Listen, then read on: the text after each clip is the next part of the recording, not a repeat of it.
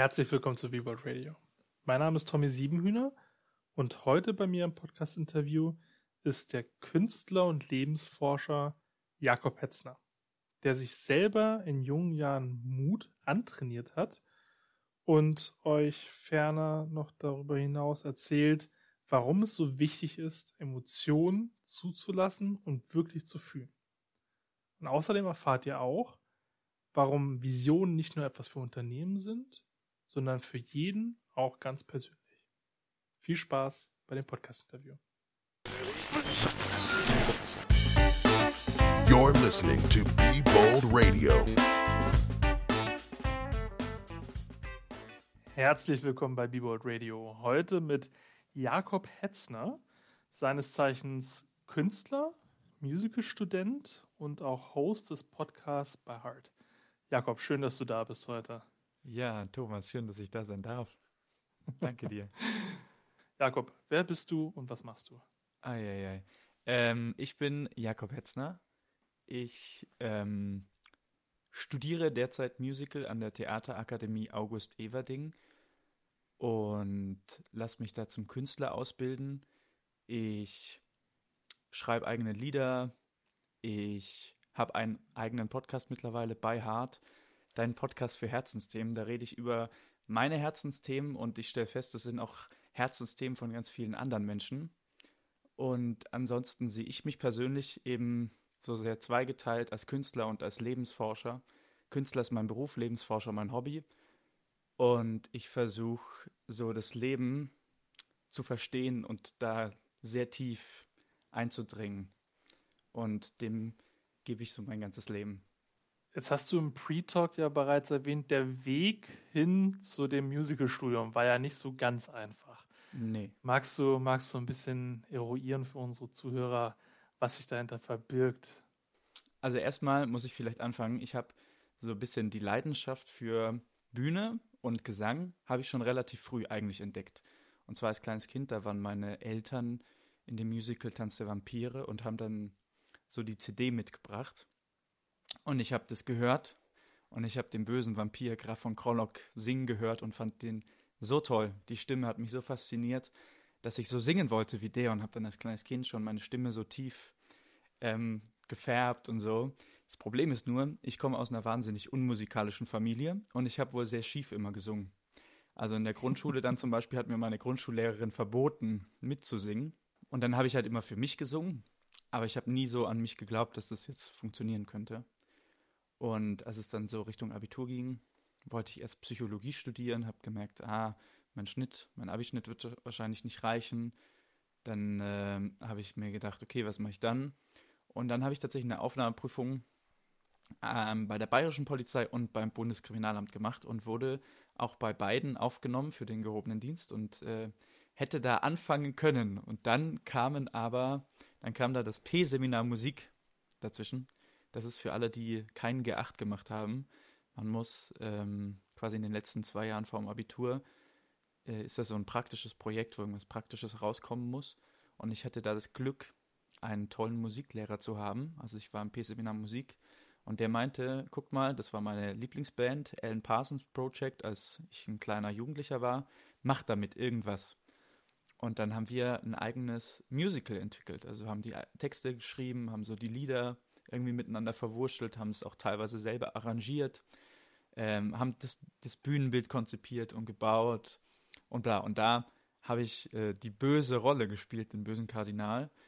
Und mir hat das so viel Spaß gemacht. Ich habe zwar auch ein Jahr lang jeden Tag mehrere Stunden geübt, dass ich das singen konnte. Meine Familie ist hier wahnsinnig geworden. ähm, äh, und dann war aber, das hat mich so erfüllt. Und auch die Rückmeldungen, die kamen, ähm, die haben mich so erfüllt, dass ich so war, wow, eigentlich will ich das machen. So, aber wie gesagt, ich habe, also ich hatte drei Lieder und habe da wirklich jeden Tag ein Jahr lang geübt, dass ich die überhaupt gut singen konnte.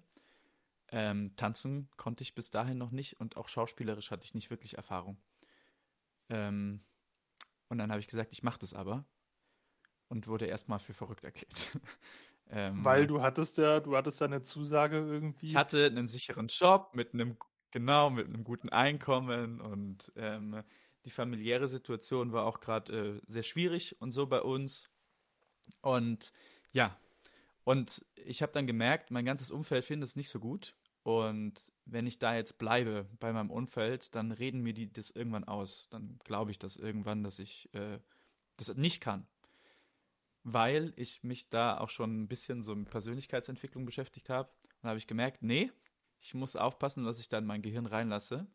Ähm, und wenn ich das wirklich machen will und wirklich angehen will, muss ich mir eine Umgebung schaffen, wo das ähm, nicht so ist. Und dann, ja, dann hat sich das irgendwie durch ein paar Irrungen und Wirrungen ergeben, dass ich dann in eine andere Stadt gezogen bin, wo ich niemanden kannte und da eine Ausbildung erstmal als Buchhändler angefangen habe, um mich quasi zu finanzieren und um meine Mama zu beruhigen, dass ich wenigstens was mache.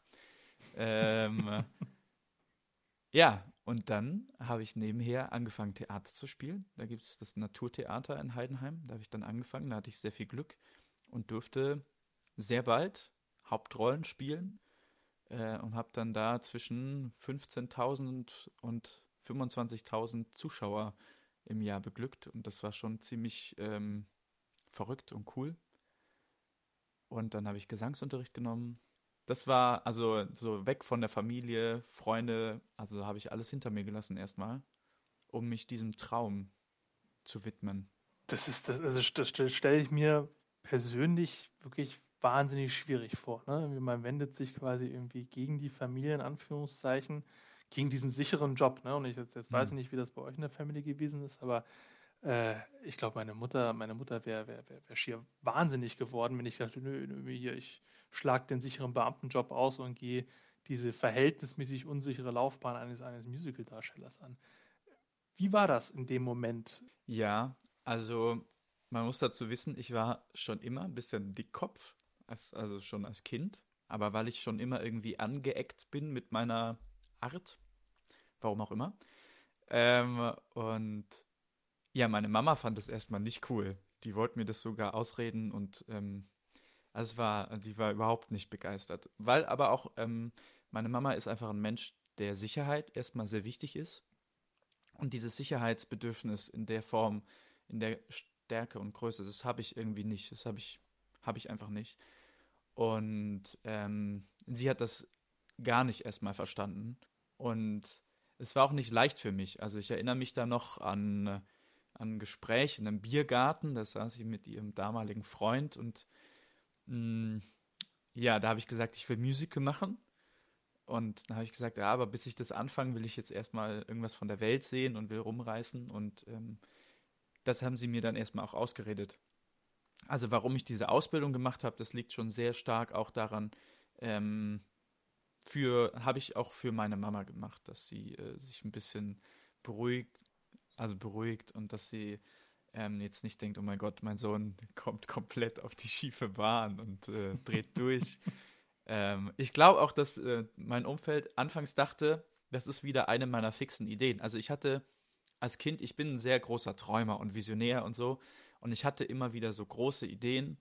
Ähm, und bei mir hapert es manchmal an der Umsetzung, dass ich das dann wirklich durchziehe. Und da dachten die halt auch, jetzt hat er wieder eine Idee und spinnt halt ein bisschen. Aber das war keine Idee, das war tatsächlich eigentlich eine Leidenschaft, die schon als kleines Kind begonnen hat und da habe ich dann dazu gestanden. Und habe auch erstmal fünf Jahre lang echt alles gegeben, dass ich jetzt dieses Studium machen kann. Also ich habe fünf Jahre dafür gearbeitet, dass ich aufgenommen werde, weil es ist auch nicht so leicht, in dieses Studium reinzukommen. Ja Gott, du hattest im Pre-Talk erwähnt, dass du dir regelrecht Mut antrainieren musstest. Ja? Wie, wie stelle ich mir das vor? Also ich habe dir ja erzählt, also gerade auch im ähm, Talk für die Zuschauer, ähm, dass ich mich irgendwie ein bisschen als Lebensforscher sehe. Und ich frage mich immer, was bedeuten diese Worte, die wir so alle verwenden? Eigentlich, weil jeder stellt sich ja so was anderes drunter vor. Und beim Mut zum Beispiel dachte ich, wenn ein mutiger Mensch ähm, so durch sein Leben läuft, der spürt zum Beispiel keine Angst mehr, sondern der entscheidet sich halt für seine Sachen, wo er weiß, ähm, dachte ich früher. Irgendwann habe ich gemerkt, nee, Mut ist für mich ähm, dass man seine Angst bewusst wahrnimmt und sich trotz der Angst für das entscheidet, was man wirklich will. Und ähm, dafür braucht man halt zwei Dinge eigentlich. So, man braucht einerseits ähm, Klarheit, also was will ich wirklich, ist eine super wichtige Frage, die man sich da stellen muss, weil sonst macht Mut keinen Sinn. Also ständig irgendwelche Sachen zu machen, wovor man Angst hat, obwohl man die eigentlich gar nicht machen will, ähm, mhm. dann hat man den Sinn der Angst nicht verstanden. Weil äh, ich bin der Meinung, Emotionen sind super wichtig. Und Angst ist ja auch nur eine Emotion, die uns sagen will, hey, da begibst du dich auf einen Terror, wo du keine Ahnung hast, was passiert. Und generell ist es ja auch erstmal gut, aus dem Terror rauszugehen, wo ich nicht weiß, was passiert, weil ich einfach meine Komfortzone verlasse und die dehne. Ähm, so, das ist das Erste. Also man sollte erstmal klar haben, was man eigentlich will. Und das Zweite ist dann diese Angst zu verwandeln. Und das habe ich, ich habe irgendwann mal in einem Buch gelesen, dass Gefühle, also das, was wir bewusst wahrnehmen, eigentlich Emotionen, also körperliche Empfindungen plus Gedanken sind. Also habe ich mich dann hingestellt, okay, wenn ich jetzt Angst empfinde, also mir denke, ah, davor habe ich Angst, das macht mir, also das kann ich nicht machen und Angst schnürt ja erstmal ein, das macht ja irgendwie so bewegungsunfähig. Ähm, aber eigentlich ist diese Emotion, die wir spüren, super vital. Also da werden ja Hormone ausgeschüttet wie Adrenalin, Noradrenalin. Das heißt, ähm, unser Körper geht in den Kampfmodus. Also der entscheidet innerhalb von Millisekunden flüchten oder kämpfen. Und diese Energie, dachte ich mir, die kann man doch bestimmt nutzen. Und dann habe ich mich gefragt, okay, wenn quasi Gefühle, also das, was wir wahrnehmen, Emotionen, die körperliche Empfindung plus Gedanken sind, vielleicht muss ich einfach meine Gedanken in dem Moment verändern.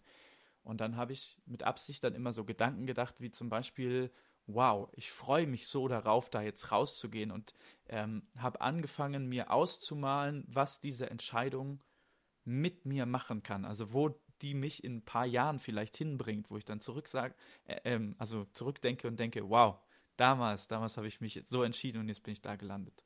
Nur wegen dieser Entscheidung.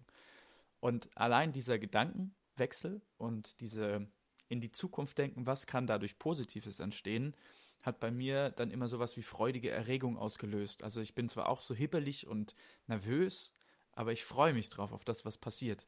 Und in dem Moment ist es gar nicht mehr so schwer, dann den Schritt zu gehen. Genau, das sind für mich die zwei Dinge, die mein, also wo es dann leichter ist, mutig zu sein. Also am Ende wirklich den Schritt zu gehen, der dich raus aus deiner Komfortzone bringt, in die wie nennt man das, Abenteuerzone, Stretchzone, gibt ja so viele Begriffe dafür. Da, wo halt das Großartige im Leben passieren kann. Und wie hat sich das dann für dich ausgewirkt? Also du hast selber jetzt gesagt, also du warst dann scheinbar positiver gedanklich unterwegs und mhm. aber auch, also wie hat sich das aktiv ausgewirkt im Sinne von irgendwie auf dein Umfeld, auf deine Handlung beispielsweise?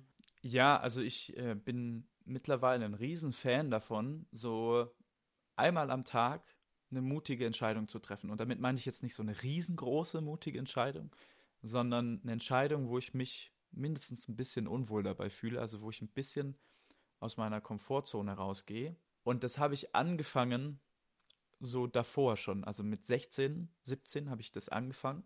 Und das ist quasi dieses Muttraining, so dass ich jeden Tag mhm. das ein bisschen übe, so ein bisschen aus meiner ja, Komfortzone, aus der Zone, wo ich mich super wohl fühle, wo ich alles kenne, wo mir alles bekannt ist, da rauszugehen. Das ist dann plötzlich kein Riesenschritt mehr, weil du merkst, okay, das sind immer so kleine Schritte an einem Tag. Ich muss nicht diesen großen Schritt so mit einmal machen, sondern ich kann immer so jeden Tag so ein bisschen mutig sein.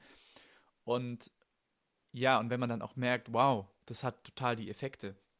Ähm, also bei mir war das also in so vielen Bereichen dann irgendwie, wo ich gemerkt habe, krass, dadurch, dass ich diese mutigen Schritte gehe, verändert sich gerade mein ganzes Leben hin zu dem Leben, wo ich früher immer hin wollte und dachte, das werde ich nie sein. Jetzt redest du ja viel über, über das Thema Emotionen und Gefühle, Gedanken auch. Ja? Ähm, ja. Und auf der anderen Seite hast du diesen Begriff Lebensforscher, was mhm. für mein Verständnis ja etwas sehr logisch getriebenes ist, etwas, etwas, das, das sehr sachlich ist. Mhm. Wie, wie, wie funktionieren diese beiden, diese beiden Welten zusammen, die des Lebensforschers und die des emotionalen und, und gefühlsbetonten, gedankenorientierten Jakobs? Also für mich ist der Lebensforscher genau das. Also weil Leben ist halt nicht nur Ratio. Also wir kriegen das natürlich erstmal so gelernt, überall und, und in unserer Gesellschaft dominiert ja auch die Vernunft. Ähm, was ja auch mit unserer Historie in der westlichen Welt zumindest zu tun hat, so mit dem Humanismus und der Aufklärung, ähm, aus der sich ja unsere Bildung eigentlich letztendlich jetzt ähm, gebildet hat, so rückblickend. Und da sind wir wahnsinnig stolz drauf. Und ähm, ich persönlich finde auch, Wissenschaft ist eine der größten Errungenschaften des Menschen. Ähm, aber was ich ganz traurig finde, ist, dass wir trotz unserem riesigen Wissensschatz so unglücklich sind. Ja, also wir haben Wissen, das sich mittlerweile, glaube ich, alle zwei oder drei Jahre verdoppelt. Also man kann das als Mensch gar nicht mehr alles lernen und inhalieren. Äh, und trotzdem sind wir Menschen in unseren Beziehungen und in unserem Sein so unglücklich. Wir haben so viel, ja, also keine Ahnung, wir leben, also zumindest hier in der westlichen Hemisphäre, in so einem krassen Reichtum. Das ist also in so einem Luxus, das ist fast verrückt. Wir haben Frieden eigentlich und trotzdem kriegen wir es nicht gebacken, toll miteinander umzugehen. Und das hat mich als kleines Kind schon immer sehr beschäftigt. Also, weil wir gehen ja nicht nur mit unseren Mitmenschen, sondern auch mit unserer Erde, auf der wir leben, ähm, scheiße um. Und damals habe ich mich auch, keine Ahnung, dann auch in, klar, wenn man als kleiner Junge dann verliebt ist und so und es dann nicht klappt, weil man uncooler ist in der Schule und nicht beliebt ist, dann fühlt man sich total ohnmächtig all diesen Kräften ausgesetzt. Und ja, ich habe dann mit 15 hatte ich ein ziemlich ähm, lebensveränderndes Ereignis äh, wo ich dann entschieden habe, okay, krass, ich bin eigentlich so ein pessimistischer, deprimierter, depressiver, was schon Mensch. Ich will das nicht. Das Leben ist, ähm, sonst kann ich ja gleich abtreten, sonst muss ich nicht leben. Ähm, und da habe ich mich entschieden, ich will das Leben, ich will checken, was das, was es heißt, wirklich zu leben und das zu erforschen.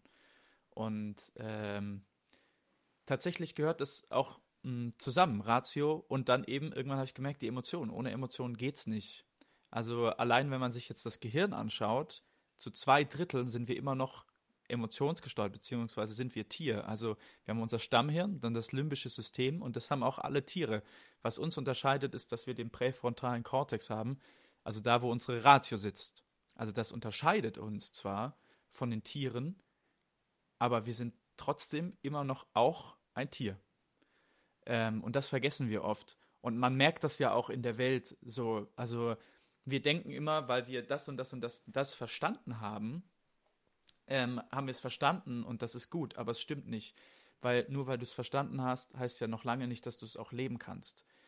Ähm, so, jetzt habe ich irgendwie ein bisschen den Faden, ich habe jetzt so viele Schubladen aufgemacht. Was ich eigentlich sagen will, wir haben einen riesigen Wissensschatz, zum Beispiel in der Psychologie, Neurobiologie, bla, wo wir eigentlich auch wirklich Anleitungen an die Hand bekommen, wie man schön und gut miteinander umgehen kann, dass wir in einem ekstatischen Miteinander, in einem liebevollen Miteinander leben könnten. Aber wir verwenden davon nichts. Und ähm, ich habe mir das für mich zur Aufgabe gemacht, eigentlich möglichst viel von diesen Sachen zu lernen und direkt in mein Leben zu integrieren. Und ich habe jetzt so im Studium festgestellt, weil da habe ich den Menschen immer so davon erzählt, weil sie, also das ist ja, da ist der Stresslevel so hoch.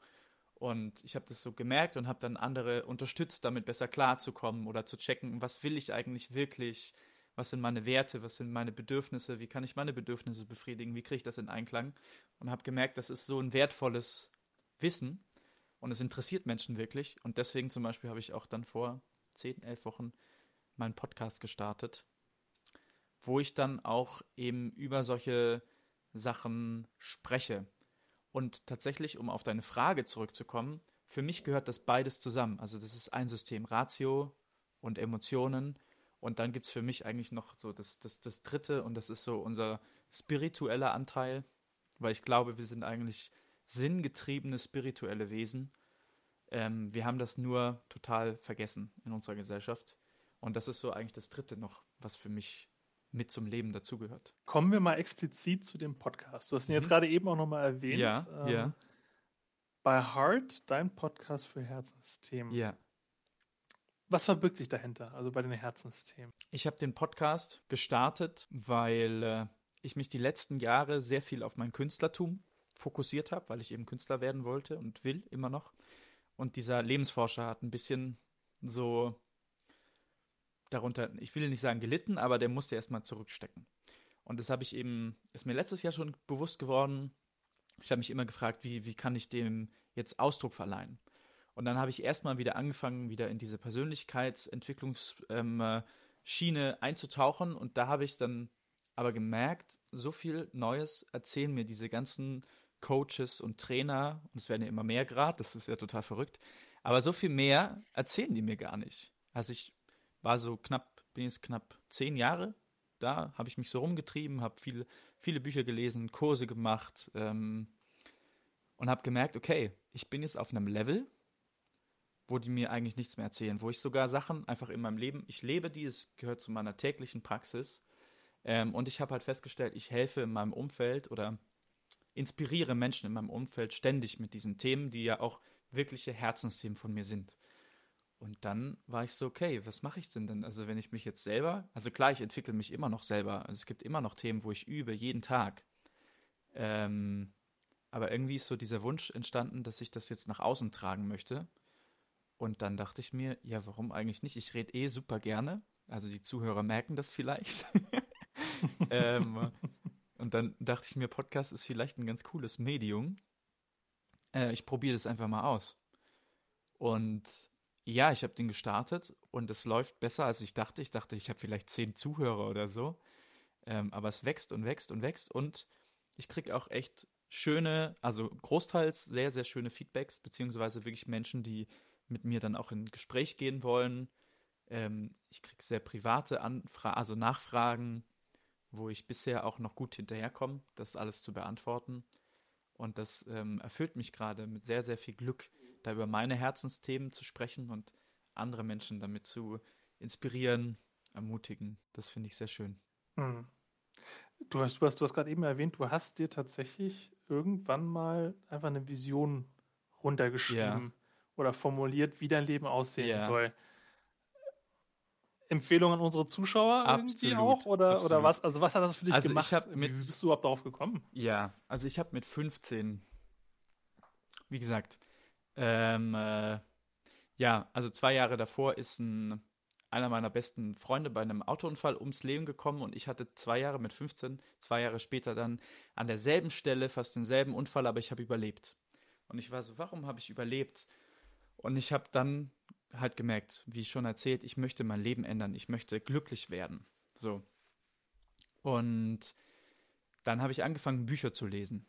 Und der erste Satz, der, also dieser erste Gedanke, der mein Leben tatsächlich total verändert hat, war in dem Buch Ich weiß, was du denkst von Thorsten Havener. Und der hat da geschrieben, die Welt ist das, wofür wir sie halten. Er hat das halt aus Sicht des Gedankenlesers geschrieben, also weil er das natürlich nutzt, um seine Tricks zu performen.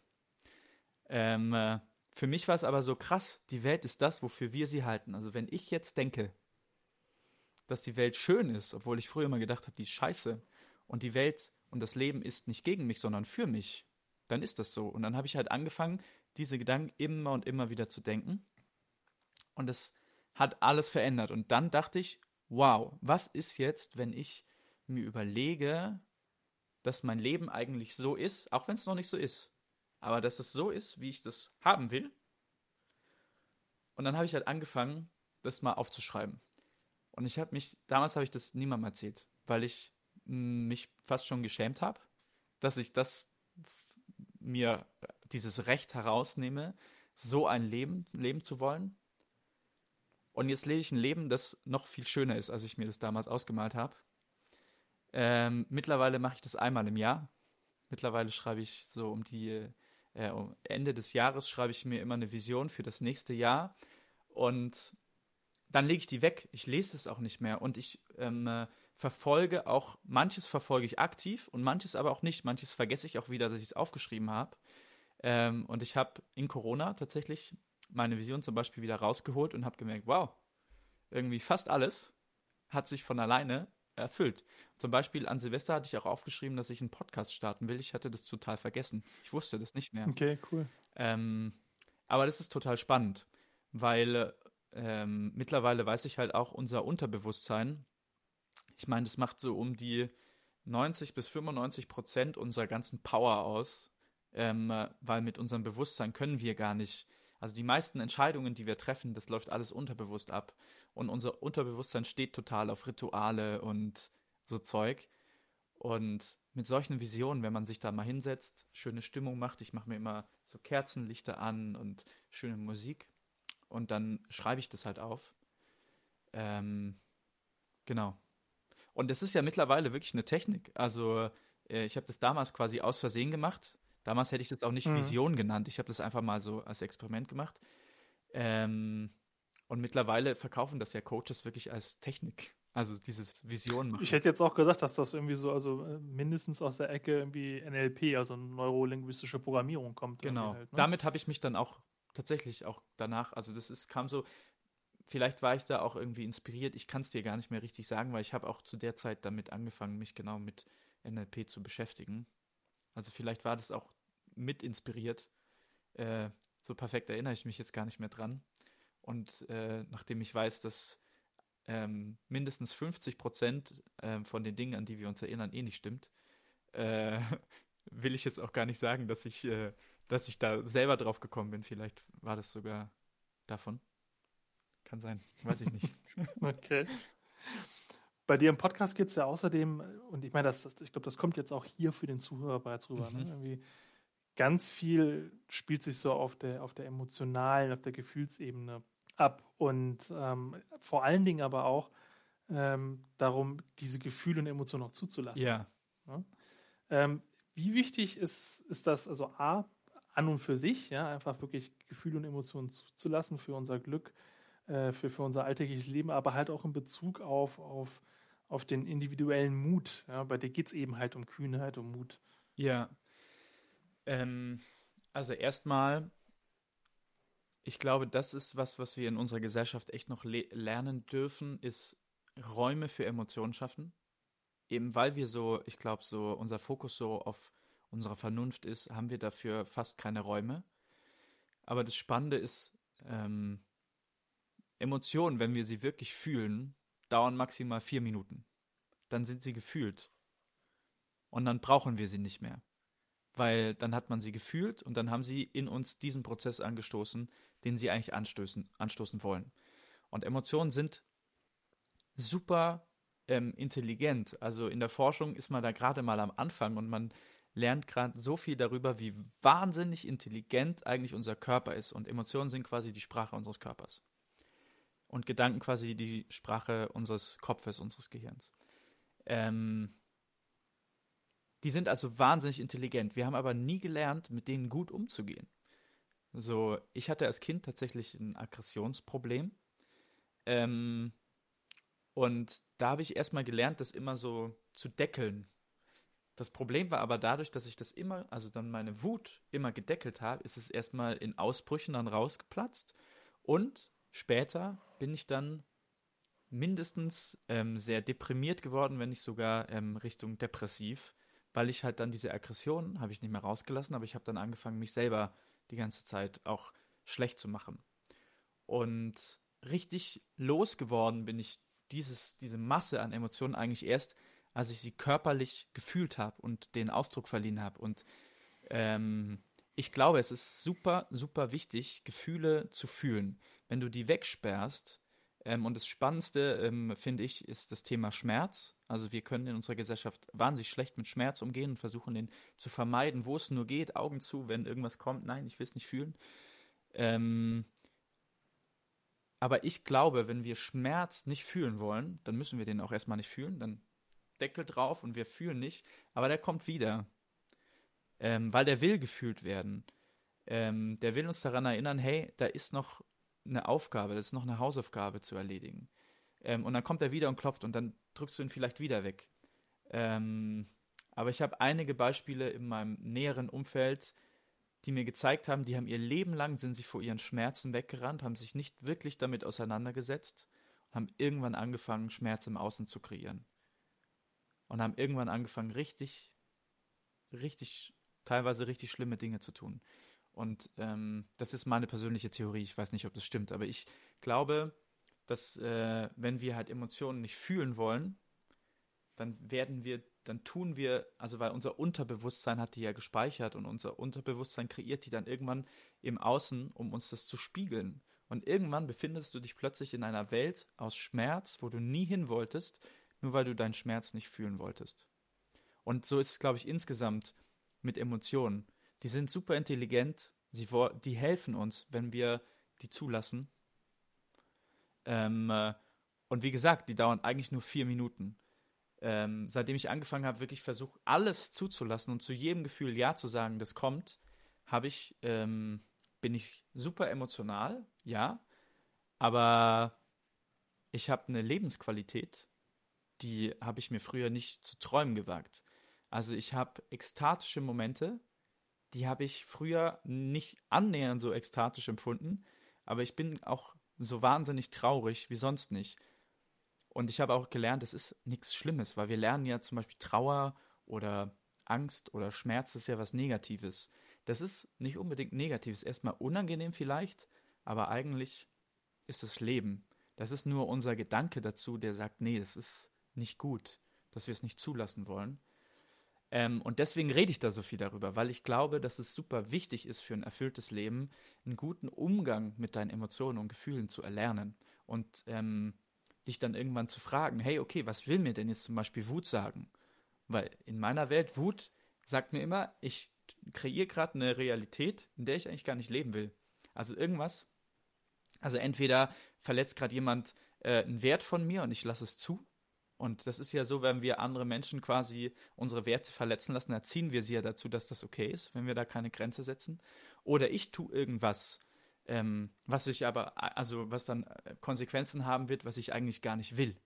So, weil ich jetzt gerade ein Bedürfnis befriedigen will oder so, aber eigentlich will ich auf lange Sicht gar nicht mit der Konsequenz, also diese Konsequenz will ich eigentlich gar nicht leben. Und dann werde ich wütend auf mich. Also Wut ist für mich eigentlich ein super guter Indikator für, was, ähm, ähm, kreiere ich gerade, was, was, was ich nicht kreieren will. Oder Trauer ist ein, äh, eigentlich ein Prozess, um Dinge loslassen zu können. Ich habe gemerkt, wenn ich wirklich Sachen loslassen will, also zum Beispiel, ich habe ähm, früher eine ganz schlechte Beziehung zu meinem Vater gehabt, weil er ähm, schlimme Dinge getan hat. Und da war ich erstmal immer nur wütend. Und als ich dann diese Wut losgelassen habe und halt das mal gelebt habe und ähm, ähm, aber dann kam Trauer und erst nachdem ich diese Trauer empfunden habe, konnte ich das wirklich loslassen. Ähm, also Trauer ist ähm, quasi, wenn man sich verabschiedet von Dingen in seinem Leben, ist es super wichtig zu trauern. Und ich merke, ich bin voll oft traurig, weil irgendwas nicht so, also irgendein Bild von mir, was ich im Kopf hatte, was ich so leben wollte, es klappt nicht. Und dann merke ich, dann bin ich traurig. Und dann bin ich, fühle ich kurz die Trauer und dann ist aber wieder okay und dann kann ich wieder fröhlich sein. Und ich glaube halt, wenn wir unsere Emotionen deckeln, dann leben wir auch immer nur auf diesem Deckelniveau. Also dann haben wir keine großen Ausschläge so nach oben und nach unten. Und ähm, ja, ich schneide immer ziemlich viele Themen an. Ne? Ich entschuldige mich für die Leute, die, die, jetzt denken, Brauchst dich gar nicht dafür oh mein Gott. Aber bei mir gehen da so viele Schubladen auf, weißt du? Ich könnte da tagelang über diese Themen sprechen, weil ich das so spannend Deswegen finde. hast du auch einen Podcast. Ja, Jakob. genau. Deswegen habe ich ja einen Podcast. Im Sinne des transformativen Wagemut ist, also wirklich der Wagemut, der dann Dinge bewegt und verändert, so wie es, wie es bei dir passiert ist. Ja. ja ähm, was würdest du unseren Zuhörern empfehlen, um, um einfach das besser leben und erleben zu können? Also ne, diese, diese, diese mhm. besondere Form des Wagemuts. Eigentlich so das, was ich ähm, in dem, also jetzt in der Folge hier so schon erzählt habe. Was super wichtig ist, ist sich klar zu werden, was will ich wirklich wirklich, wirklich in mir. Also nicht so, was denke ich, dass ich will, sondern was will ich wirklich. Ähm, sich dessen Wie erreiche ich das? Also einfach so in a nutshell. In a nutshell. Ähm, nimm dir Zeit für dich. Nimm dir wirklich Zeit. Also, weil, wenn, wenn man sich das fragt, was will ich wirklich, wirklich, dann ähm, kommen erstmal ganz viele Antworten. Ich liebe es, mir selber Fragen zu stellen und nicht mit dem Kopf danach zu suchen, sondern ich lasse mein Unterbewusstsein ein paar Tage arbeiten und dann kommt von alleine eine ziemlich gute Antwort und man spürt das dann auch immer. Meistens ist eine Antwort, wenn man die so dann merkt, merkt man so, wenn ich das jetzt mache, oh Gott. Also da merkt man schon, dass man dann Mut braucht. Ähm, genau, also erstmal die Frage, was will ich wirklich, wirklich? Und dann dieses Gefühl in diese freudige Erregung verwandeln und dann geh für deine Träume. Und es ist immer leichter, tatsächlich große, also auch diese ganz großen Schritte zu gehen, wo man wirklich ähm, so Angst davor hat, wenn man sich, glaube ich, so eine Zukunftsvision ausgemalt hat, sehr, sehr detailliert auch, wo es hingehen kann, wenn ich jetzt wirklich diese krasse Entscheidung treffe. Also weil ich meine jetzt, ähm, ich glaube, du hast ja auch viele äh, Zuhörer so aus dem Unternehmertum-Bereich und Startup und so, glaube ich. Ähm, mhm. Und da diese Entscheidung zum Beispiel zu treffen, ich kündige jetzt und gehe jetzt für, mein, für meine Idee, für meinen Traum, das ist natürlich schon eine krasse Entscheidung. Ähm, aber da würde ich, also ich mache immer zwei Sachen, wenn ich so eine Entscheidung vor mir habe. Ich mal mir einmal aus, was es mir bringen wird, wenn ich diese Entscheidung jetzt treffe und mal mir eine Zukunft aus, wo die möglichst genau so läuft, wie ich mir das wirklich wünsche und schreibe, also ich mache das immer gerne schriftlich, man kann sich das glaube ich aber auch als Vision Board, ich habe hier hinter mir auch mein Vision Board, man kann sich das auch als Vision Board machen oder sonstige, da gibt es ja ganz viele Methoden. Ähm, und dann male ich mir aber auch meine Zukunft aus, was passiert, wenn ich diese Entscheidung nicht treffe. Und die mache ich möglichst schmerzhaft. Also da schreibe ich dann, also da kreiere ich wirklich das Worst-Case-Szenario, was passiert, wenn ich jetzt, jetzt nicht diesen Schritt gehe. Und wenn ich dann quasi die Wahl habe zwischen meiner Traumzukunft und der Hölle, ist es gar nicht mehr so schwer, diesen Schritt zu gehen. Also für diesen großen Wagemut, glaube ich, ist das äh, eine ziemlich coole Technik. Coole Empfehlung auf jeden Fall. Jakob, vielen Dank, dass du da warst. Es war mir eine große Freude. Mir ebenso. Äh, ich glaube, das haben, haben, die, haben die Zuhörer gemerkt. Und ja, vielleicht dann bis bald einmal. Jo, ich danke dir. You're listening to Be Bold Radio.